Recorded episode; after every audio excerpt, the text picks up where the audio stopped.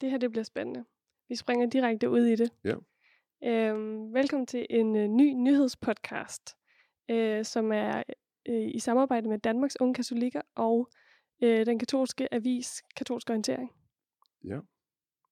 Og øh, den første nyhed er, at øh, At vi findes. det gør vi. At der er en ny podcast. Ja. Øhm, Og øh, ved min side sidder du, Daniel Nørgaard. Ja. Øhm, og øh, du er jesuit og øh, arbejder på Niels Stensens Gymnasium i København. det er rigtigt, og alene det giver anledning til en masse nyheder. Vi har bare lige afgjort, at det er bedst, at øh, jeg ikke er en del af præsentationen af de her nyheder. Øh, hvis der er noget, der skal kritiseres omkring øh, min arbejdsplads eller ledelse, så, øh, så er det bedre, at jeg ikke gør det over en podcast. Øh, så forhåbentlig så vil der også komme andre værter til, og man vil eventuelt i en senere udsendelse kunne øh, behandle det her på en, en god, fornuftig måde, hvor jeg ikke er øh, som partsindlæg. Ja. Men vi har kun fået præsenteret mig. Øh, ved min side, så sidder... Lea Noel. Og øh, jeg er ansat ved Danmarks Unge Katolikker og har været frivillig i øh, organisationen i ja, 11 år faktisk. Wow. Ja. Og frivilligt endda også på højeste plan. Ja, formand for Bixen Ja, ja. Ja. ja. Indtil sidste år. indtil december. Og så gik du direkte fra formand til at være ansat på sekretariatet. Simpelthen. Og vi sidder også, ja, faktisk tæt på Niels Stensens Gymnasium, DUK's sekretariat I bygningen. på Østerbro. Jeg kan se vores kirketårn, sådan Augustins kirke, ud af vinduet her. Ja, vi sidder i vores flotte grønne mødelokale. Mm-hmm. Øhm, ja, den her podcast øh, vil udkomme øh, hver søndag, og øh, med nyheder fra det katolske ind- og udland. Øh, og det er et meget spændende projekt, synes jeg, og jeg er lidt nervøs. Og det er meget godt. Det er jeg også. Øhm, ja, jeg har aldrig lavet øh, podcast foran en mikrofon før. Jeg har altid siddet bagved og redigeret lidt. Så det er spændende. Og jeg har i sin tid lavet Rom indefra, men det er så mange år siden, at øh, jeg tror, de fleste af vores lyttere er afgået ved døden. Øh, men øh, nu prøver vi med forhåbentlig unge lyttere, og øh, vi i hvert fald, vi vil gerne lyttes til af alle, så del nyheden, at vi findes. Ja. Men en ting manglede vi. Ja. Altså en rigtig god podcast, den skal have en jingle. Og øh, jeg må sige, jeg kunne ikke dy mig for at spørge øh, nogen, jeg kender, om ikke de vil lave en jingle til os. Øh, det er et ægtepar, som er katolikker begge to, og øh, de laver musik. De hedder Ferns. Man kan finde dem på Spotify og andre steder. F-U-R-N-S. Og øh, de har altså lavet øh, den øh, jingle, som jeg har glædet mig vildt meget til at afspille. Så den sætter vi på. Og øh, så synes jeg, at du skal præsentere, hvilke nyheder vi har øh, i den her udsendelse.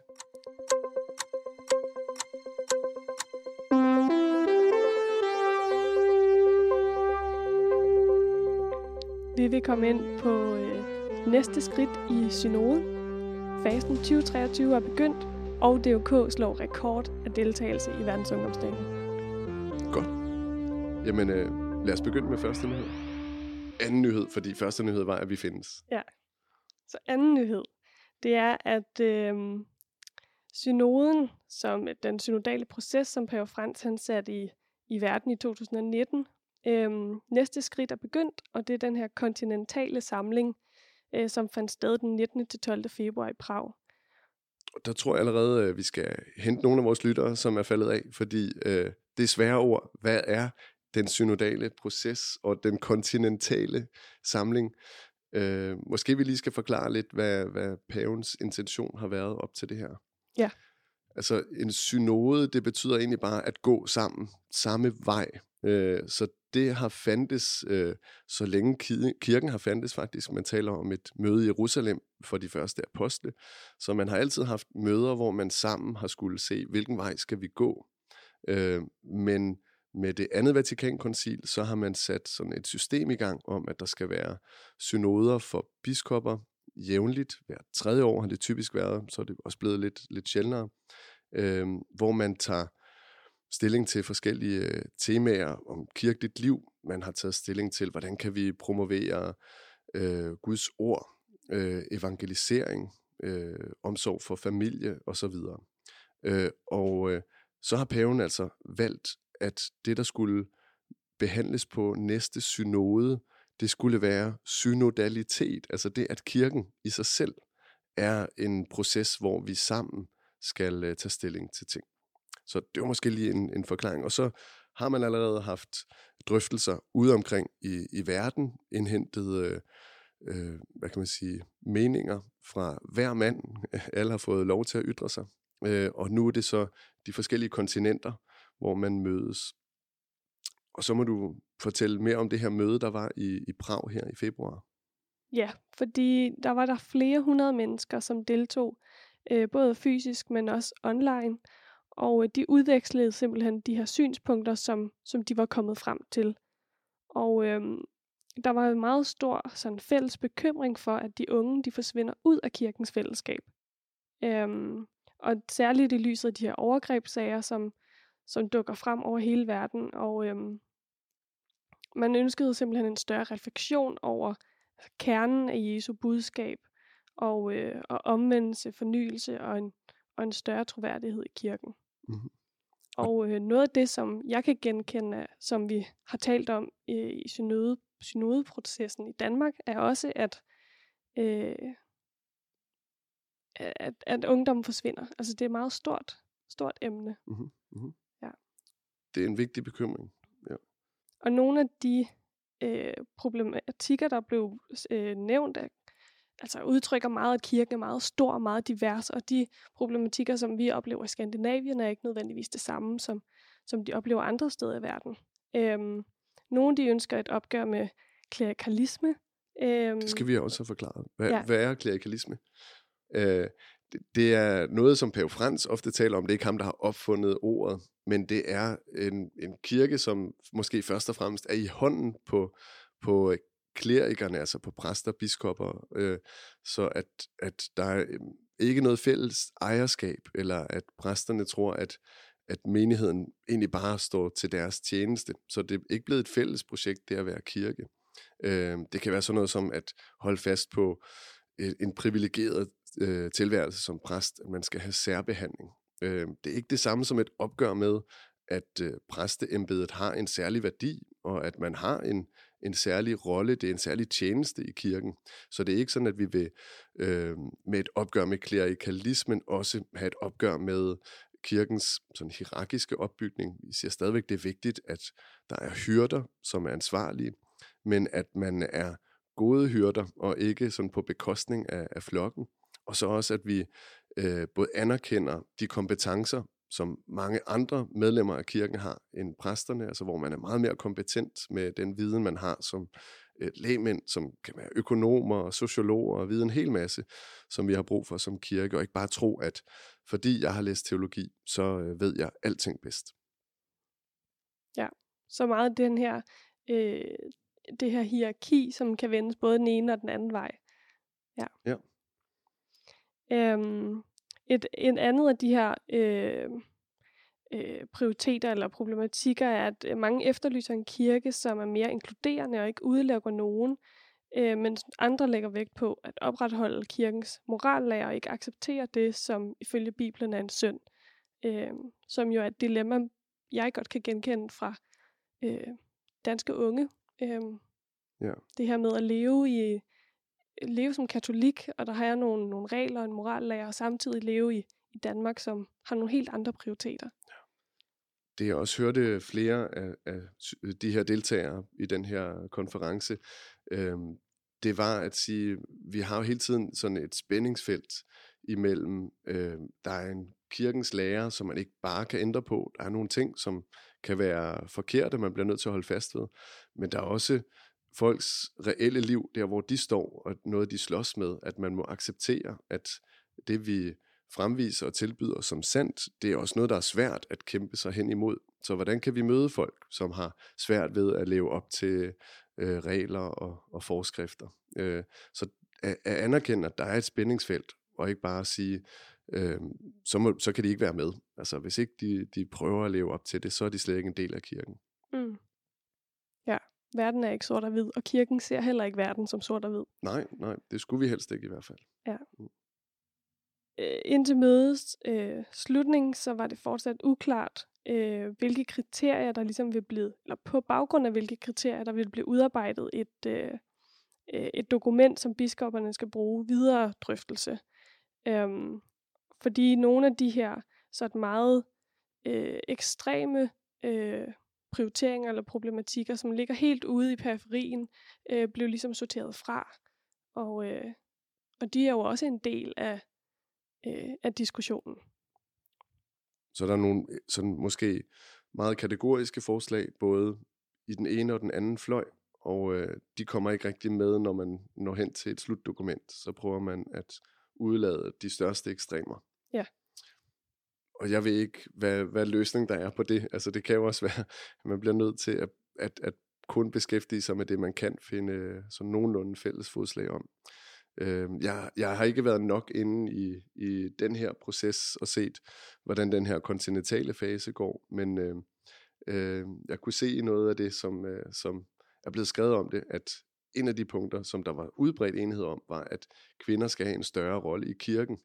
Øh, og igen, det behøver ikke at betyde, at man skal gøre op med nogle sådan dogmatiske bestemmelser, men at vi virkelig ikke kun har brug for for kvindernes skyld, og for at komme med indrømmelser over for kvinder, mm. men for at kirken kan blive sundere og bedre, øh, så har vi brug for, at kvinder er der mange flere steder, altså både omkring præsteuddannelse, øh, måske at kvinder bedømmer øh, og er med, når der er overgrebssager, altså det ikke kun er, er mænd, der skal redegøre for at finde ud af.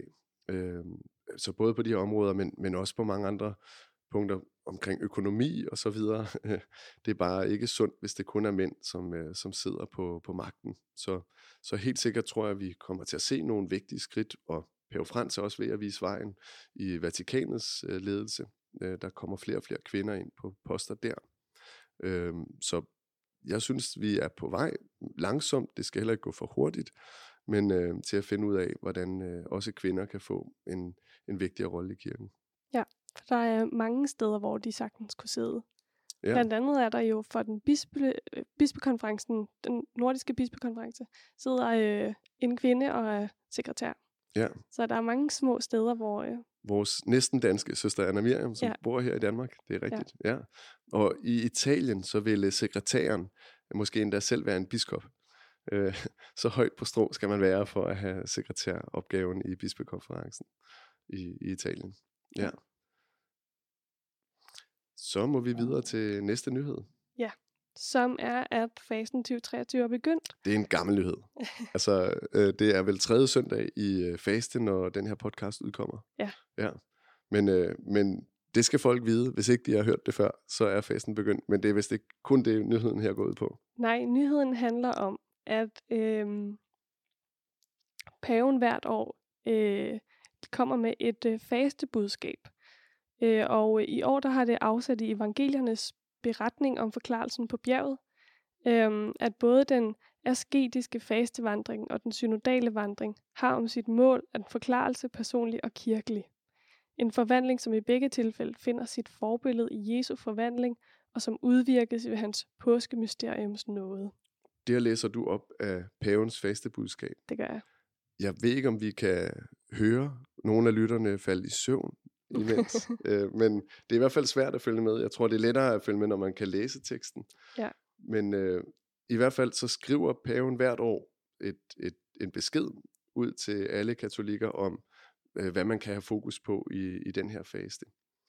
Øh, og, og hvad er det, han, øh, han ellers lægger vægt på i dette års fastebudskab?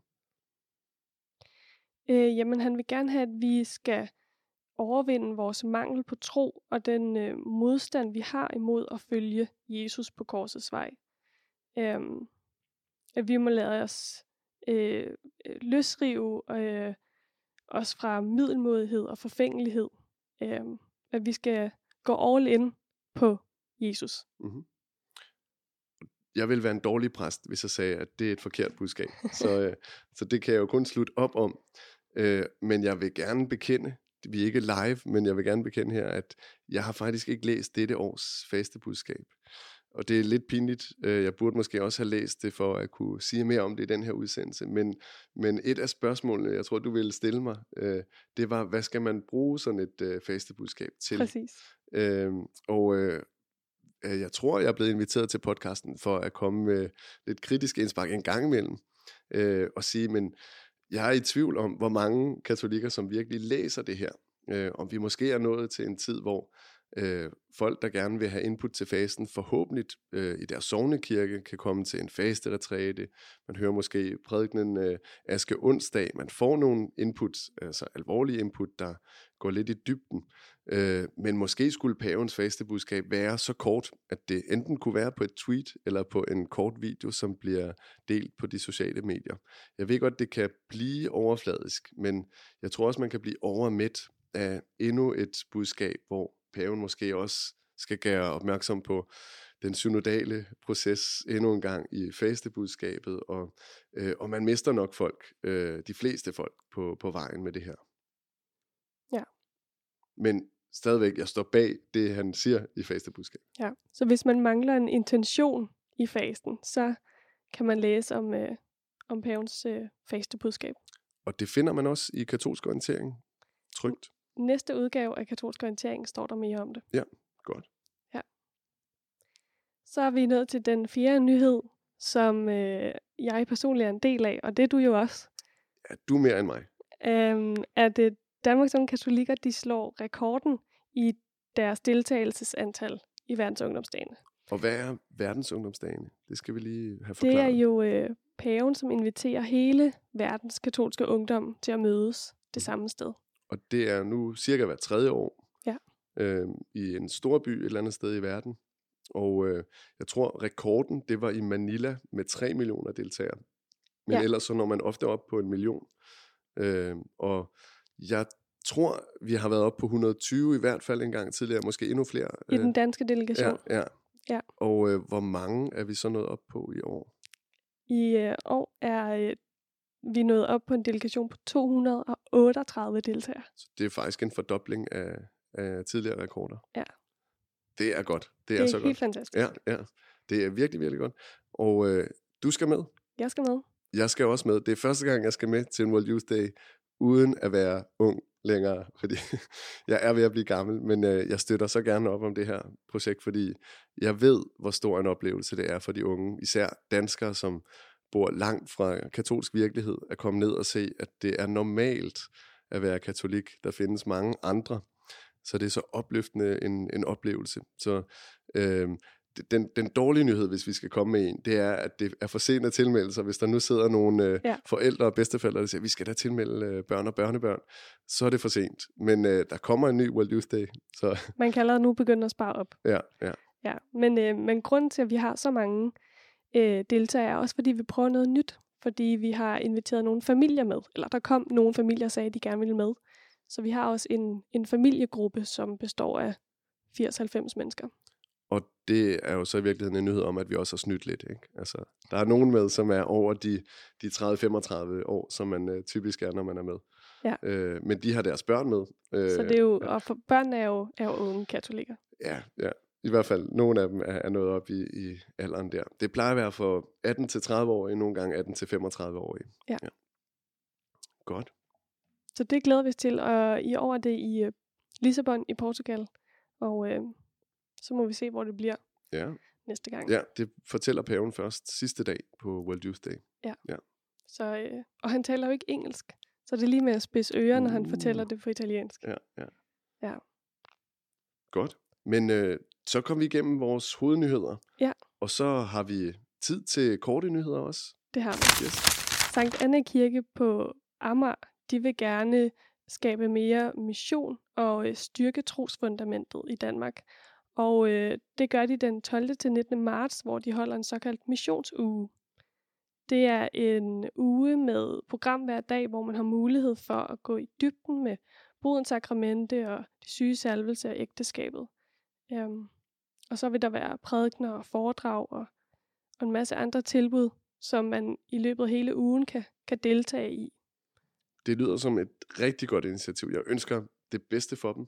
Øh, vi kan ikke vide, hvordan det vil gå, men hvis ikke vi prøver at gøre ting anderledes ude i sovene, hvis ikke vi sådan har lyst til at, øh, at lave ekstra programmer og, og hive fat i folk, så kan vi lige så godt lukke kirken. Så, så det, det er godt nyt med sådan et øh, arrangement, så øh, kan jeg ikke øh, undgå at undre, om det overhovedet når ud til dem, som de prøver at fange. Altså dem, som ikke normalvis går i kirke, for eksempel.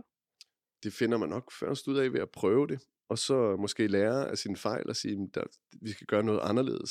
Øhm, jeg har indtryk af, at øh, Gregers Mads Christensen, som både har prøvet sine velkommen hjem arrangementer nede i øh, øh, Nykøbing Falster, og, og nu også, hvor han er i Kolding, øh, virkelig har haft succes med. Altså, der har de taget hjem til medlemmer af, af menigheden og banket på, og folk har været glade, og man ender med at få folk i kirke, som ikke har været der før. Så, så det kan lade sig gøre, men øh, måden at få det til at lykkes på, det er nok noget, man, man øh, først finder ud af hen, hen ad vejen. Så, så det er jo bare at få alle andre sovne til at prøve at øh, ikke abe efter direkte, men finde sine veje, og, øh, og i hvert fald have den her øh, lyst til at gå ud og missionere. Vi kan lige nå en kort nyhed mere. Øh, ligesom alle andre medier ofte dækker krigen i Ukraine, så øh, kan vi også komme med lidt som kirkeligt nyt, som desværre også er trist. Ja, fordi 494 kirker og andre religiøse bygninger, de er enten blevet ødelagt, beskadiget eller har været udsat for indbrud siden Ruslands øh, invasion af Ukraine for ja, lidt over et år siden mhm. startede. Og øh, det fremgår en rapport fra det ukrainske Institut for Religionsfrihed. Så det er ikke kun øh, kraftværker og andre sådan kritisk infrastruktur, men, men kirker bliver også virkelig ramt af, af det her. Ja. Ja. Det var et trist sted at slutte nyheder på. Øh, måske kan vi også slutte med, hvad ser du frem imod i ugen, der kommer? Jeg glæder mig til at høre om øh, det arrangement, som Amager har stablet på benene. Og øh, jeg glæder mig til en øh, retræte, jeg skal på med unge universitetsstuderende, fremmedsproget, øh, her på Åsebakken. Syv stykker skal afsted på en stille retræte weekenden over. Det tror jeg ikke, I får nyheder fra ved næste udsendelse, men øh, øh, det klarede vi da meget godt. Det synes jeg også. Ja, lad os og... håbe, folk vil blive ved med at lytte, og øh, hvis de deler øh, den her udsendelse med andre, så kommer der endnu flere lyttere. Og det kan vi godt lide. Og øh, hvis du sidder med en, en kommentar eller en, en strøtanke, så er du velkommen til at sende det til podcast eller sende os en besked på Instagram eller Facebook. Vi indretter os gerne efter de behov, der er. Øh, vi er kun i opstarten, og vi håber at kunne lave ja, det burde være øh, let at lave Danmarks bedste katolske nyhedspodcast, men vi skulle gerne nå op sådan og slå øh, en del, del andre lande i verden. Det går vi efter. Ja. ja. Tak fordi I lyttede med, og vi høres ved om en uge. Det gør vi. Hej.